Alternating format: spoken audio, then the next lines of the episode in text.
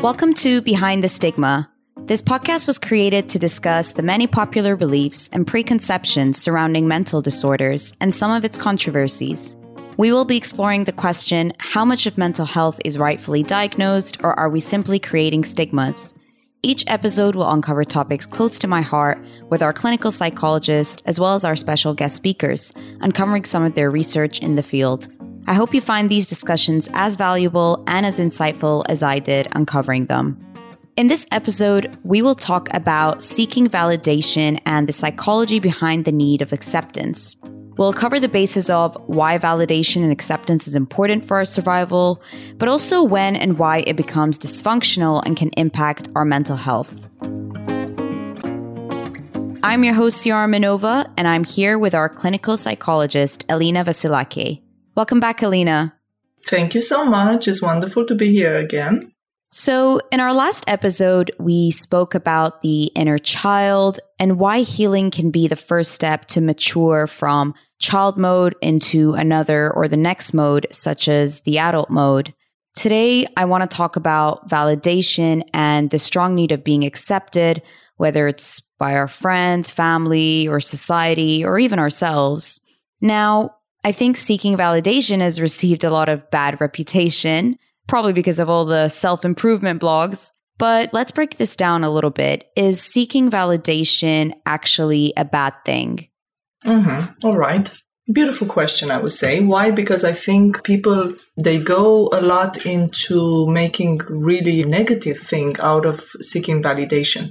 It's a totally natural need that we have as humans. Actually, probably all of you know by now about Maslow's pyramid with the human needs. Mm-hmm. And we have the physiological needs, uh, first of all. Second is safety. And the third one is the connection with others, belonging and feeling loved and appreciated. So it's absolutely and totally a natural need that we all have.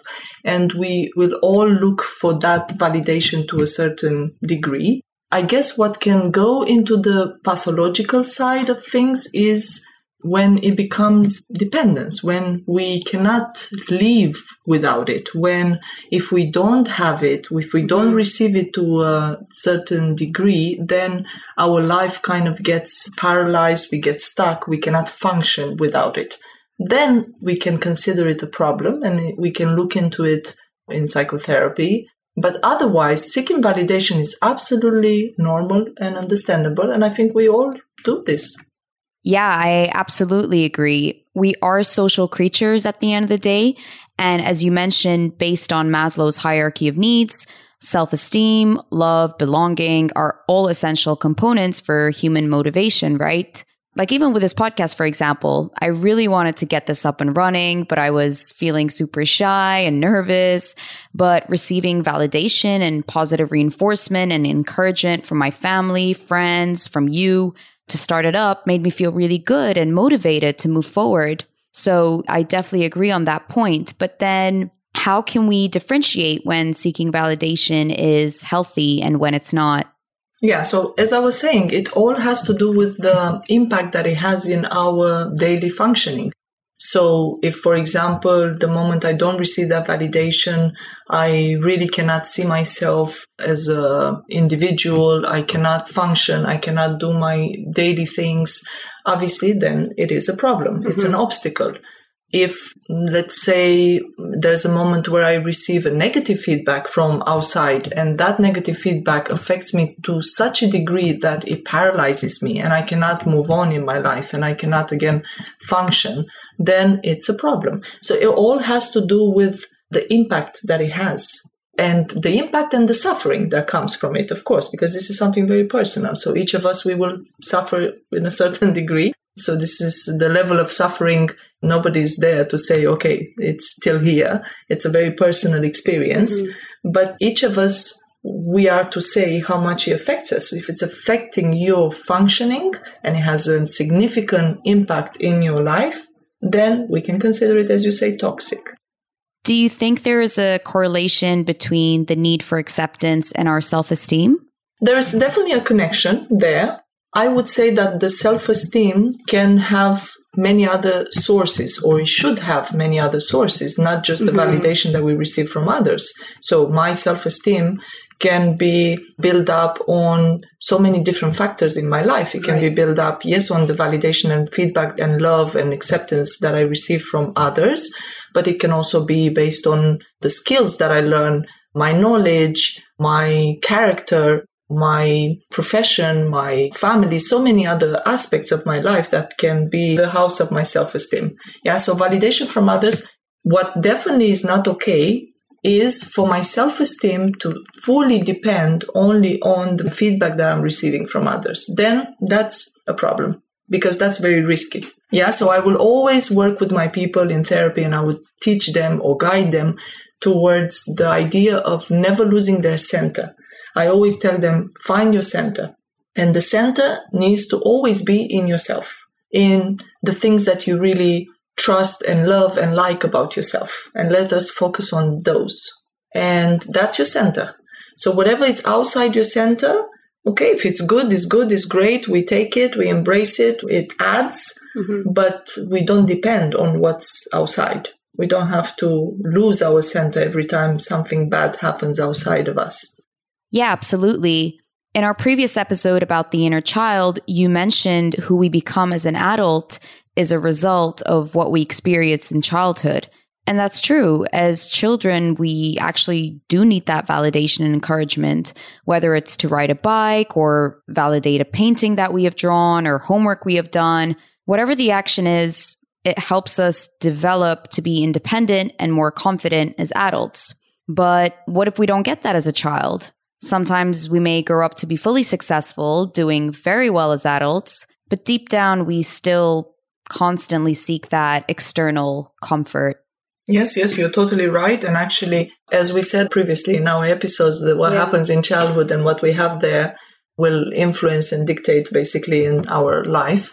So there's a big, big connection actually. Mostly the people that have not received this validation or attention or positive feedback during their childhood from main figures of attachment or important people in their life, mostly parents, they will be I think the best term to use here is starved of mm-hmm. this validation. Yes. So they will live their whole life on this constant mission to receive this validation. Sometimes this can go into over pleasing others, being very self sacrificed and just putting the needs of others before their own, or just never having enough because they are a little bit trapped. We call them actually life traps. They are trapped in this feeling of, I never receive validation. Yeah, because this is the feeling they had during their childhood. And that's the most familiar kind of emotional state they are. So even if, as you say, they're very successful, they're doing very well, they mm-hmm. have a family, but they're still constantly seeking for this validation yeah. from outside. It's literally as if when we are starved, we didn't eat. You just have that tendency to want more, to need more. It's similar to that. And so, how do you propose we do that? How do we manage or try not to lose our center and recognize that we seek this validation from others? Well, definitely through therapy. Therapy mm-hmm. is one process that will help this type of awareness and change. I mean, there can always be a friend or a family member there that can highlight it, but still is the process of therapy that would help you and would guide you towards making this change because it's a, as you say, it happens not at a rational level. So you just follow these patterns of behaviors and reactions and emotional reactions. So you're not necessarily, first of all, realize it in the first place. Sometimes people do realize that they are seeking for this validation or they do realize that they're suffering way too much when this validation is not there. Yeah. So mostly they will understand they have these moments of, wow, what is going on when it's in negative. So when they don't receive that validation yeah. or they receive a negative feedback and the suffering that comes with that, those moments will make them kind of understand hey, there's something going on here. I'm not reacting as other people do around me. So that's normally when they come to therapy and we start our work from there. So obviously it starts with awareness. I'm aware. I understand where it's coming from, why I'm doing it. So it's not the fact that I'm the only person that has this or way of functioning. And from there, we start making changes slowly, slowly. So if I seek the validation from others, mostly what I'll do is follow a self sacrifice schema which means I will tend to neglect my needs, my emotional and physiological needs, sometimes even physiological. So I tend to neglect what I need and put the needs of others first. Yeah. Mostly because I want to secure that validation from others. So I need them to need me. Yeah. I need them to appreciate me. I need them to like me, love me, and so on. So I believe somehow, and this is linked to childhood and what happened there. So I believe that if I put you first, I put the other person's needs first, then I will for sure get this validation, which in general is not the case. Yeah. Most of the time it happens the opposite, that people tend to either abuse you a little bit, abuse Yep. this, or get used to this type of dynamic, or they actually tend to appreciate you less and see you as a person without strength or vulnerable or just take advantage on that. Not necessarily that they will do it on purpose, but automatically, if you are a giver, Mm-hmm. it's what we call you are a giver when Yeah. you put others first. You will mostly attract takers. They're not doing anything wrong, by the way. It's just that they are used to put their own needs first, which somehow is the right thing to do. There's no right and wrong, but it's about the, again, we go back to how much a person suffers. So that's one thing, the self sacrifice schema. And then overdoing things again for others. So people that seek validation and they desperately need this validation, they will overdo things. So there are these people that will overwork and overdo things. So it's mostly in the behavior where you identify it. But again, why is this happening? Is because their self concept, and this goes back to my work with them on creating that center, but their self concept is dependent on the validation or the feedback that comes from outside. So I am okay if I am Yeah. loved by this, this, this. I am okay if I am accepted by my friends. I am okay as a person if I am needed at work and so on. So the self concept incorrectly depends very much on the outside, right? The Yeah. validation from outside. So we need to change that because the self concept needs to be I'm okay just because I am, right? Yeah, that's so beautiful. I'm okay simply because I am. At the end of the day, I think this really roots back to our self esteem. Those of us with low self esteem who have trouble esteeming ourselves seem to seek more validations from others. But over time, as we mature and maybe leave our family dynamics and their belief systems behind to create our own, we move towards a more validating environment for ourselves, finding friends and creating experiences which help us reach self actualization and self love. Do you feel self love is a part of it? Yeah, I know it's a big word, and most of my people in therapy they say loving myself. What is that? It's Such a cliche thing, but yes, we need to accept and love ourselves always, just to allow ourselves to be, just to be, right? And not having to seek that safety in I am okay if. There's no if I am okay mm-hmm. if. There's no if. You are okay You are just okay. because you are. And that's where people have to be. And that's where I like to take people through my work with them. You're okay just because you are. I think reaching this self actualization isn't that you have to be some guru on a mountaintop, not needing anyone but yourself or being in total isolation to reach self fulfillment. No, that's not the point. And we need to be okay with getting some validation, but not at the expense of losing ourselves, but maybe working on ourselves by self acceptance. Self acceptance. I think one component that I work a lot, sometimes even from my first sessions with the person, self compassionate and learning how to live without guilt. So there's so many people out there that are so used to live with guilt. Every second of their life, every day of their life, they swim in a pool of guilt. That sometimes it's, it's just coming from their own Minds, mind, inner yeah. critic that we were talking about the other day. So I really, really guide them towards a place where they start living life without this guilt and self blame and constant anxiety coming from that because that's a huge source of anxiety. So yeah, I think self acceptance comes with just don't Being okay yourself. with who you are. yeah, and be okay even with mistakes that you will make anyway. We all Yeah. do them. just be okay. And a lot of people that come with regrets, they look back and they really have these regrets and guilt because of things that happened in their past. And I always tell them, look back and respect your decisions in your past because in that moment, it's not fair for you to criticize yourself or judge yourself in the past in complete different circumstances of your life where you were a complete different person because in each moment of our life something has changed. Our brain literally has changed based on the experience that we had. So you cannot judge your actions from the past based on the current situation where you are. Just accept what happened. Just respect. So look back and say if i took that decision in the past although right now it feels like it was completely wrong, wrong or yeah. completely crazy or completely embarrassing whatever just give yourself that space of it's okay i took that decision in the past because it felt right in that moment or because something made me take that decision yeah. in the past by saying this i'm not encouraging people to do wrong things don't of get course. me yeah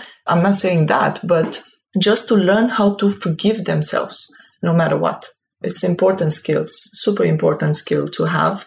And something else that I also work a lot in sessions that goes in the same direction of self acceptance and love is learning how to give themselves rights. Yeah. Yes. A lot of people that, especially the ones that are self sacrificed and very focused on the external validation, setting boundaries and giving themselves rights I always tell them it's your right and responsibility to look for your happiness or to do the things that you know you feel you need, right? So we learn how to give ourselves rights. There are many other aspects that we work on that go into the same category of self-acceptance and self-love. What I know for sure that with all the things that happen in therapy, all my people, they will feel empowered at one point. So that empowering and centering, it's an amazing change that happens. That was so rightfully and beautifully said. Giving ourselves rights, living without guilt, and setting boundaries are three very important components that we need to induce into our everyday life. And of course, this is with the obvious assumption that these three don't reach a point where you're doing anyone harm or you're causing someone pain. But this was definitely something I carried with me before. The inability to say no, or to live with serious guilt towards certain things in my life, which I shouldn't really had any guilt over, really. And it took me much later to realize that you have to accept yourself. You have to love yourself enough to say no when you know it will cause you mental or physical exhaustion, or when it's just something that you don't want to do.